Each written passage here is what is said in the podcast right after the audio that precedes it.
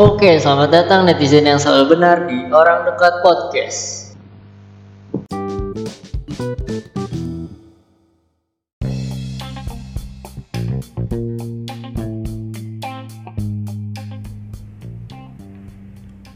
Lagi di Jurnal Podcast. Seperti biasa, saya kali ini sama seorang bintang tamu yang luar biasa. Langsung saja kita sambut, eh sambut maksudnya. Noventio Stanislav Noventio Primanda.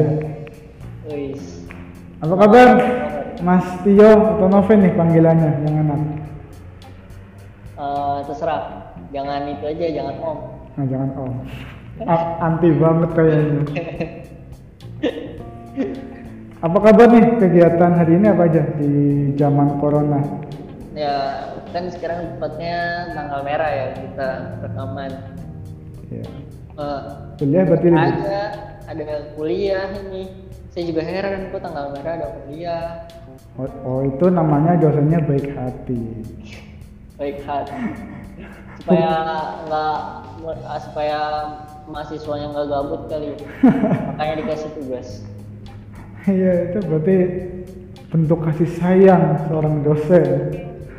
Kalau Kalau aktivitas lain selain kuliah atau kuliah online apa nih yang dilakuin selama WFH ini?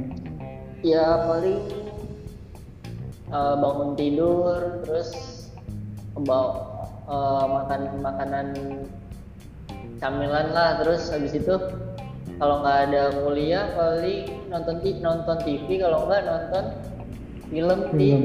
laptop streaming gitu kalau mas sendiri eh kak aja deh. Masnya terlalu tua kalau kak Hulu sendiri gimana nih? Ah, Oke. ya sama, Sama sih. kayak kurang lebih sama tapi ini, ini, ini maksudnya sama dalam artian kita nggak bisa ke mana-mana ya. Kayak saya aja hari, sampai hari ini selama ini nih kita eh, ngadain podcast ini ya posisinya belum di kampung halaman masih di perantauan sama kuliah juga online semua. Apa-apa ya dimulai dari rumah. Kita nggak bisa sana sini. Ya intinya terbatas. Tapi ya semuanya kena. Jadi ya ya syukuri aja nikmati aja gitu.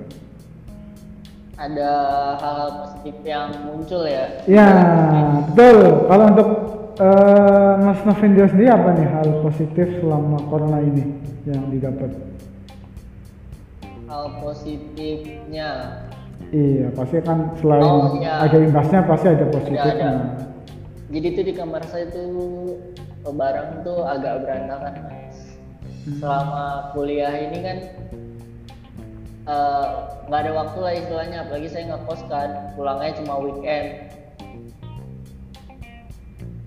Nah. Nah. semua weekend Nah, pas corona-corona ini saya sempetin waktu buat beres-beres, beres-beres kamar gitu.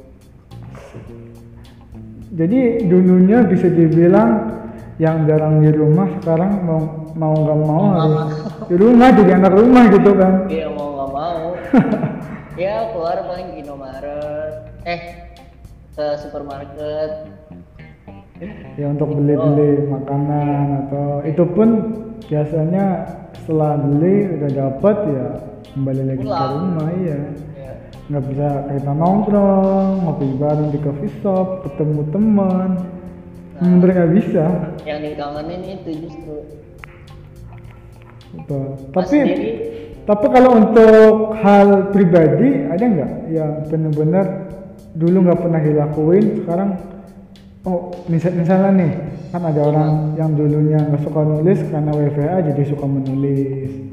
Wah, Mas Tio sendiri ada nggak yang hal gitu? ya ini saya juga punya channel podcast di Spotify. Oh, jadi untuk untuk ngobrol sama teman sekaligus untuk ya menyembuhkan lah rasa rindu ya. Ah, karena ya, ketemu ya udah kita bikin podcast ada dokumentasinya gitu. Itu positif bagus itu sih dalam artian selama WFH ini kita benar ada hal positif yang bisa dilakuin gitu. Jangan iya. hanya kita mengikuti anjuran pemerintah, tapi kita nggak menambah karya kita atau skill kita. Itu kan sia-sia. Nah iya malah uh, WFA ini pada tawuran kan tuh lihat berita-berita begal makin banyak. Daripada gituan ngapain kan? Iya betul iya sebenarnya eh, banyak yang kena juga imbasnya. Dan iya. muncul-muncul hal-hal yang negatif tapi ya kita jangan ikut yang negatif gitu kan. Masih bisa kita ya positifkan. Lah soalnya kan semuanya kena semuanya merasakan. Jadi yang sakit Iya. bukan kita saja gitu. Iya semuanya berarti untuk lebaran hari ini, eh, tahun ini atau besok yang akan datang biasanya mudik? Mudik saya. Berarti Selalu. sekarang nggak bisa kan? Masih bisa. masih ada aturan untuk tidak mudik. Terus mau ngapain nih selama lebaran nggak bisa mudik? Biasanya tuh saya eh lebaran hari pertama tuh saya ke Depok dulu tuh kan banyak saudara saya tuh. Kalau yang sekarang ya paling cuma eh, ngucapin lewat WhatsApp paling gitu aja. Sama paling ya diobatin sama video call atau iya iya betul. aplikasi yang lainnya yang bisa tatap muka ya. Iya. Berarti kalau untuk mudik itu memang rutinan setiap lebaran ya sama keluarga? Iya soalnya keluarga saya banyak yang ada di Jogja yang merayakan lebaran gitu. Hmm, jadi dan itu sudah menjadi budayanya mudik kalau Iya. kayak gini. Iya. Kan saya ba- boleh bertanya nggak nih? Saya oh boleh tanya. boleh. Silakan aja sih. Kalau Kak Hulu sendiri nih kan perantauan nih. Iya betul. Apalagi merayakan lebaran kan. Sekarang nggak bisa nih per- eh, perasaannya gimana nih? Apa mau tetap ngotot mudik eh, karena pengen ng- ngobatin rasa kangen? Atau tetap stay di sini aja nih? Aduh ini pertanyaan yang sebenarnya mancing saya untuk curcol kalau untuk biar pertanyaan itu ya rasanya pasti macam-macam ya. Apalagi yang di musim ini puasa ini yang biasanya satu minggu sebelum lebaran sudah di rumah. Dan puasa ini kayaknya ya nggak apa namanya ya bisa bisa mudik atau pulang kampung ya tapi Ah, saya nggak mau ngambil resiko gitu. Artian ya takut udahlah dipulangin ya? Eh, enggak sih maksudnya di rumah saya di kampung saya kan banyak orang-orang sepuh atau orang tua. Oh iya. Kalau misalnya Oh, iya sedangkan posisi saya sekarang di zona merah. Oh zona merah? Di iya. enggak di, di saya sekarang gitu. Dalam oh. artian saya di zona merah sekarang saya pulang yang di zona hijau ya otomatis saya mem- membawa resiko kan iya sih benar. Ya, dalam artian ya namanya virus kan liar nih. Kita nggak tahu. Nggak tahu. Mungkin saya sebelum pulang saya cek kesehatan sehat negatif. Tapi nggak tahu di perjalanan ada kontak Iya. kan naik kendaraan umum kan. Iya. Itu sebenarnya membawa resiko meskipun nanti bisa isolasi dan lainnya tapi saya sendiri isolasi dan lainnya kayaknya saya mungkin nggak bisa gitu. Mungkin ya saya pasti nggak kuat pasti kepengen bercengkrama langsung dan lain sebagainya. Nah daripada saya nggak bisa itu ya udah saya saya jangan apa ya ya keras dengan diri saya sendiri lah tapi dalam artian saya juga kan harus ngasih pengertian juga ke orang tua Oh, iya benar siapa sih orang tua yang pengen pengen. iya anaknya merantau di hari hari rayanya spesial spesial hari spesial nggak kumpul. Kan pasti orang tua ya sedih, tetapi karena kondisi seperti ini ya bertahap sih. Awalnya mungkin orang tua agak ya gimana khawatir. Tapi lama-lama orang juga menyadari. Perlu apa namanya? Perlu ya pemahaman, perlu proses untuk bisa saling memahami gitu. Terutama saya ngasih pemahaman ke orang tua dalam artian saya mudik bukan karena apa-apa saya cuma pengen menjaga mencegah gitu aja soalnya kasusnya di tempat saya itu banyak. Kan dari orang perantau. Oh malah dari orang perantau? Iya. Kalau yang asli dia nggak ke mana-mana cuma di daerah itu doang. Nggak dia yang bermasalah. Yang banyak itu yang mereka ja- jadi yang di perantau. kampung ya. ke pasar gitu enggak? Ya ke pasar tapi tetap dengan protokol kesehatan ya. Oke masker ya iya. kalau virus ini kan unik ya. Itu penyebarannya kan cepat. Kalau misalnya kita nggak ada kontak. Apalagi orang yang dari zona merah dia ke zona hijau. Otomatis dia kan membawa resiko. Nah itu di tempat saya banyak kan kasusnya seperti itu. Dia dari Oh. zona merah ke sana bawa risiko akhirnya positif. Mungkin di jalan ada kontak dengan pasien positif. Nah seperti itu. Iya iya iya. Nah, saya, saya daripada membawa resiko dan lain sebagainya, saya nggak mau. Karena itu sih yang bikin saya eh, nahan itu karena di tempat saya di lingkungan atau komplek tempat saya tinggal itu banyak orang yang usia lanjut. oh banyak orang yang Iya, ada kakak, ada nenek, ada bibi, ada paman. Itu kan terlalu beresiko. Mungkin saya nggak apa-apa kuat, tapi itu saya bilang tadi, ini virus liar sifatnya gitu. iya iya iya paham kita nggak nggak bisa kita nggak bisa memastikan eh, bisa nular atau enggak tapi sebenarnya kita bisa memastikan untuk mencegah itu. Lebih baik gitu. Cari aman lah. Iya jadi aman gitu. Berarti intinya tetap di perantauan. Ya mau nggak mau.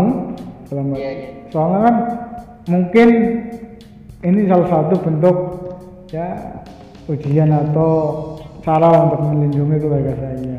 Dan saya berpikir positif ya mungkin nanti setelah ada vaksinnya atau obat peng, apa mungkin nggak bisa hilang ya. Paling nggak bisa diatasi lah. Ada penangkalnya nanti mungkin bisa mudik. Meskipun nggak jelas tapi ya kita positif aja sih.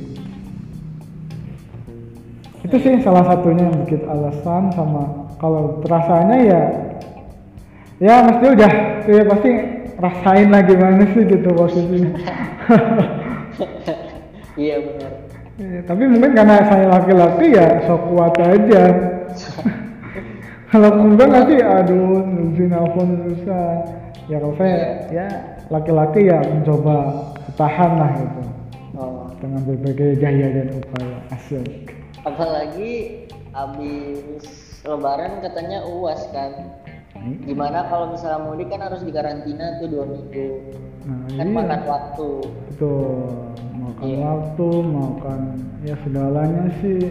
Pertimbangannya banyak bukan hanya dari segi kesehatan juga dari segi karena kan kuliah saya juga sistem online semua. Oh, otomatis kan kita memerlukan sinyal kuat tuh untuk internetan ya. Lah di Iya, kampung benar, saya itu posisinya kan di pegunungan dat- dataran tinggi dan akses untuk sinyal aja di tempat saya hanya ada dua dua operator Dua. yang ada gitu iya. Provi- oh dua provider. Dua provider itu doang. Selebihnya nggak ada. Itu pun kalau misalnya listriknya padam itu juga gangguan sinyalnya ikut ikut gangguan. Oh jadi susah juga sih sebenarnya. Iya susah. Jadi kemungkinan ya bukan kemungkinan lagi sih bisa dipastikan. Teman saya ada ya yang satu kelas dia pulang kampung. Kebetulan kampungnya nggak jauh kondisinya nggak jauh berbeda dengan tempat saya dan dia, juga saat kuliah di hari kuliah itu kendalanya juga sinyal ada beberapa matul yang tidak bisa maksimal untuk Iya. diikuti iya benar Nah, itu yang Ya. salah satu jadi tambahan untuk saya kenapa nggak mudik gitu. Mm-mm. oke Karena apa apa kan sekarang serba online ya. iya untuk eh ya kemarin kita di sesi pertama udah bahas soal masa lalu, soal masa kecil. Nah ini kan nih. Sebenarnya apa sih cita-cita dari Tio sendiri yang diidam-idamkan dari dulu sampai hari ini? Apa itu sudah terwujud atau belum? Eh, eh, cerita panjang dong Ya, oh, harus dong. Ini dipongkot total semuanya. Oke. Sebenarnya saya kelas 1, kelas 2 itu saya pengen di universitas negeri. Awalnya itu. Iya, makanya saya kan seperti yang anda ketahui sendiri ya. Oh iya teman-teman kan belum tahu saya dulu tuh les di salah satu tempat belajar bimbel lah bimbingan belajar Eh, agar saya sehabis SMA tuh masuk ke universitas negeri gitu. Hmm. Nah, saya tuh di bimbel tuh kelas 1 sampai kelas 2 doang. Kelas Nah. satu SMA ya? Iya, 1 sampai 2 SMA. Di, di akhir-akhir kelas 2 SMA tuh bapak saya tuh nyaranin kalau saya tuh daftar akpol gitu makanya saya keluar untuk fokusin ke. Nah, saya beralih ke bimbel untuk taruna akpol gitu Hmm, berarti beda lagi ya bimbelnya ya, ada dua. beda beda Terus Tapi- selama masa itu apa aja yang dilakuin? selama bimbel di tempat yang berbeda itu Iya. Eh, kalau di bimbel biasa kan cuma pemantapannya di pelajaran ya kayak geo- geologi geografi fisika Hmm. eh, fisika gitu kan Iya fokus ke biasanya kalau bimbel itu ya fokus ke mapel-mapel yang kayak gitu ya. Iya. Nah kalau yang khusus untuk Taruna Akpol dan semacamnya tuh fokusnya tuh ada dua, yang satu fokus latihan fisik dan fokus ke pengetahuan kayak psikologi, terus pengetahuan umum lah gitu. Hmm. Ya namanya akpol berarti nggak jauh dari fisik ya harus. Iya. Terus selama masa itu ini ini masa udah dilewati atau atau gimana nih masa masa Udah. itu? udah Udah. Dalam artian itu keinginan dari diri sendiri dalam artian saya pengen jadi akpol nih atau saya pengen jadi dokter apa. Itu emang karena cita-cita udah dari dulu atau karena ada faktor dorongan lain gitu yang jadi cita-cita baru di waktu itu juga Eh, sebenarnya ini 50% dorongan dari orang tua sih. Oh, dalam artian bukan 100% murni keinginan diri sendiri ya? Bukan, iya bukan. Karena dulu dulu tuh karena bapak saya tuh pernah daftar akpol juga tapi gagal gitu. Jadi pengen anaknya. Oh, berarti itu eh, sama sih dengan saya mas. Bapak saya dulu juga seorang ini eh, apa namanya jenderal, jenderal bintang Oh. tiga. Bapak saya Nah, mimpinya jenderal bintang tiga sama kayak saya tapi nggak jadi.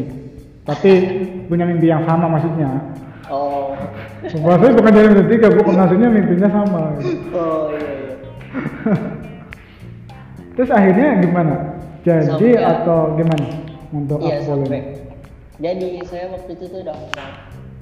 Ke- saya pengiriman dari Polda Metro Jaya dan Polres Metro Jakarta Timur. Tahap pertama tuh saya ingat banget tuh tahap verifikasi dokumen kan. Udah nih setelah ngurus itu ngurus dokumen itu saya paling lama loh, paling capek deh pokoknya. Hmm. Apalagi saya harus membagi membagi waktu dengan belajar UN di sekolah karena posisinya saat itu saya belum lulus Belum. sampai saya izin ke kepala sekolah untuk ngurus dokumen itu tuh selama kurang lebih sebulan. Hmm, Berarti benar prosesnya berasa banget ya. ya berasa. Sampai laminating lah legalisir lah gitu ke kecamatan. Tapi kan gini ya, kenapa biasanya itu ada banyak orang yang ketika dia masuk ke instansi atau pengen dalam hal ranah pengabdian atau kedinasan itu biasanya dia satu tahun setelah kelulusan gitu dalam artian dia satu tahun ini fokus UN selesai. Terus dia satu, satu tahun berikutnya dia fokus untuk pemantapan dia mau ngambil ke mana. Kalau ke akpol akmil lah dia latihan fisik dan sebagainya kenapa dulu nggak nggak menunda dulu gitu dalam artian biar nggak berbarengan gitu. Soalnya eh, nilai UN kalau nggak salah dia berpengaruh juga untuk nilai dalam pendaftaran kan iya berpengaruh. Nah, kalau misalnya berpengaruh, pasti itu kan dua dua kepentingan dalam satu waktu, pasti nggak Iya. bisa maksimal. Nah, itu gimana caranya bisa seperti itu kenapa nggak milih saya coba dulu? Ah. Kembali lagi dipengaruhi oleh faktor lingkungan. Rata-rata teman saya yang mau daftar. Itu juga seperti itu mas. Hmm, sesudah sesudah apa selesai lulus lulus Langsung sekolah gitu. langsung. Soalnya tuh dulu dulu pikirannya tuh kalau saya kuliah biasa saya harus cari kerja lagi gitu. Pikiran saya begitu dulu. Iya.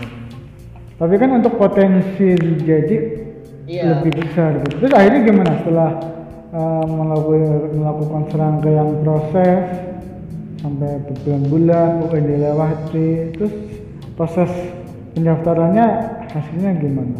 Perjalanan dari verifikasi ya verifikasi ijazah verifikasi rapot nilai saya lulus. Terus ke- langsung ke proses eh, tahap kesehatan ya. Tahap kesehatan. Kesehatan lanjut terus? Lanjut lulus terus ke tahap fisik. Iya. Lulus. Psikologi satu lulus terus sampai akhirnya di psikologi dua yang saya gagal di situ. Gagal karena apa itu? Nilai nilai. oh nilai. Nggak nggak memenuhi gitu? Kurang dua. Harusnya eh, 79 kalau nggak salah. Lu kalau paling ingat saya harusnya berapa? Pokoknya 70-an pokoknya saya kurang satu aja. Hmm, iya. Akhirnya gagal di, di situ? Gagal. Itu tahun berapa untuk kegagalan itu maksudnya? Tahun anggaran? Iya tahun berapa itu? Tahun anggaran 2019 2019 2020 ya tapi gagal.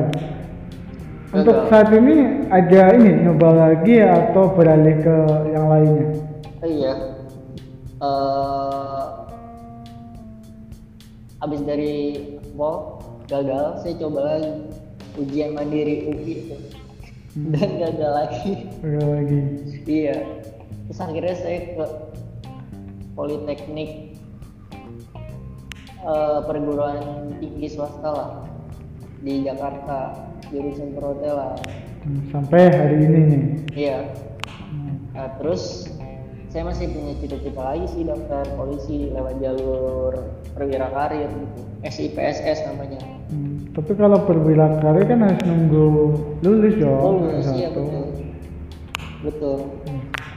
Tapi kenapa nggak nyoba lagi? Kemarin kan udah tahu gagalnya di apa dalam artian apa tes tes fisiknya kesehatan terus administrasi, kan lolos nih yang nggak lolos kan cuma di tes ya biasa aja lah yang bisa Iya, diperbaiki psikologi lah. kenapa nggak diulangi lagi gitu tahun berikutnya atau tahun ini nih ini kan mumpung lagi di Iya. kalau nggak salah di banyak di dunia Ditunda. juga kan Iya, ditunda. Hmm, nggak ada niatan untuk nyoba eh, kalau untuk tahun ini enggak karena udah telat. Kan mereka udah dapet nomor. Ini cuma ditundanya itu verifikasinya aja. verifikasinya Iya, udah telat pendaftarannya. Yang ditunda itu Hmm. verifikasi untuk ke eh, Polresnya. Gitu. Berarti emang setelah gagal itu nggak ada niatan untuk saya coba lagi enggak ya pengen nyoba ya udahlah Iya. oh, saya niatnya nyoba ke aja. PTN gitu untuk kuliah ya. Niatnya nyobanya ya setelah lulus kuliah aja nggak usah kayak gitu. Tapi kalau untuk jadi polisi emang cita-cita yang prioritas atau ada cita-cita yang yang lebih prioritas lagi selain itu? Eh, kalau dulu saya tuh pengen prioritasnya bukan jadi polisi. Tapi kalau sekarang jadi polisi prioritas saya. Hmm, Kalau dulu apa nih awalnya nih? Awalnya hakim. Iya. Ah, Oke. Hukum saya iya. Itu itu kelas berapa nih? Kan biasanya eh, ada nih orang yang SD-nya pengen jadi pilot, SMP-nya ah, ganti lagi lah pilot susah masuknya Nah. jadi TNI. Setelah SMA enggak lah susah pengen jadi PNS aja gagal lagi. Akhirnya ya udahlah ngalir aja. Banyak tuh. Iya iya. Kalau kalau Tio ini gimana nih jenis makhluk yang mana nih? Yang Saya- suka gonta-ganti atau konsisten dengan prioritas atau keinginannya? Eh, enggak, saya dulu dari SD sampai SMP itu jadi hakim. Gitu. Oh, berarti berkecimpung di dunia hukum ya. Iya. Oke. Terus berikutnya samanya mulai berubah. Iya setelah rata-rata banyak saudara yang jadi polisi karena emang basicnya dari keluarga saya itu polisi. polisi. Eh, Jadi pengennya melanjutin sebuah tradisi gitu. iya betul betul betul. Tapi ya belum rezekinya, ya, belum rezeki. Semoga aja sih. Tapi harapan untuk jadi polisi sampai sekarang belum padam dalam artian meskipun sekarang berhenti belum nyoba lagi gitu. Iya belum.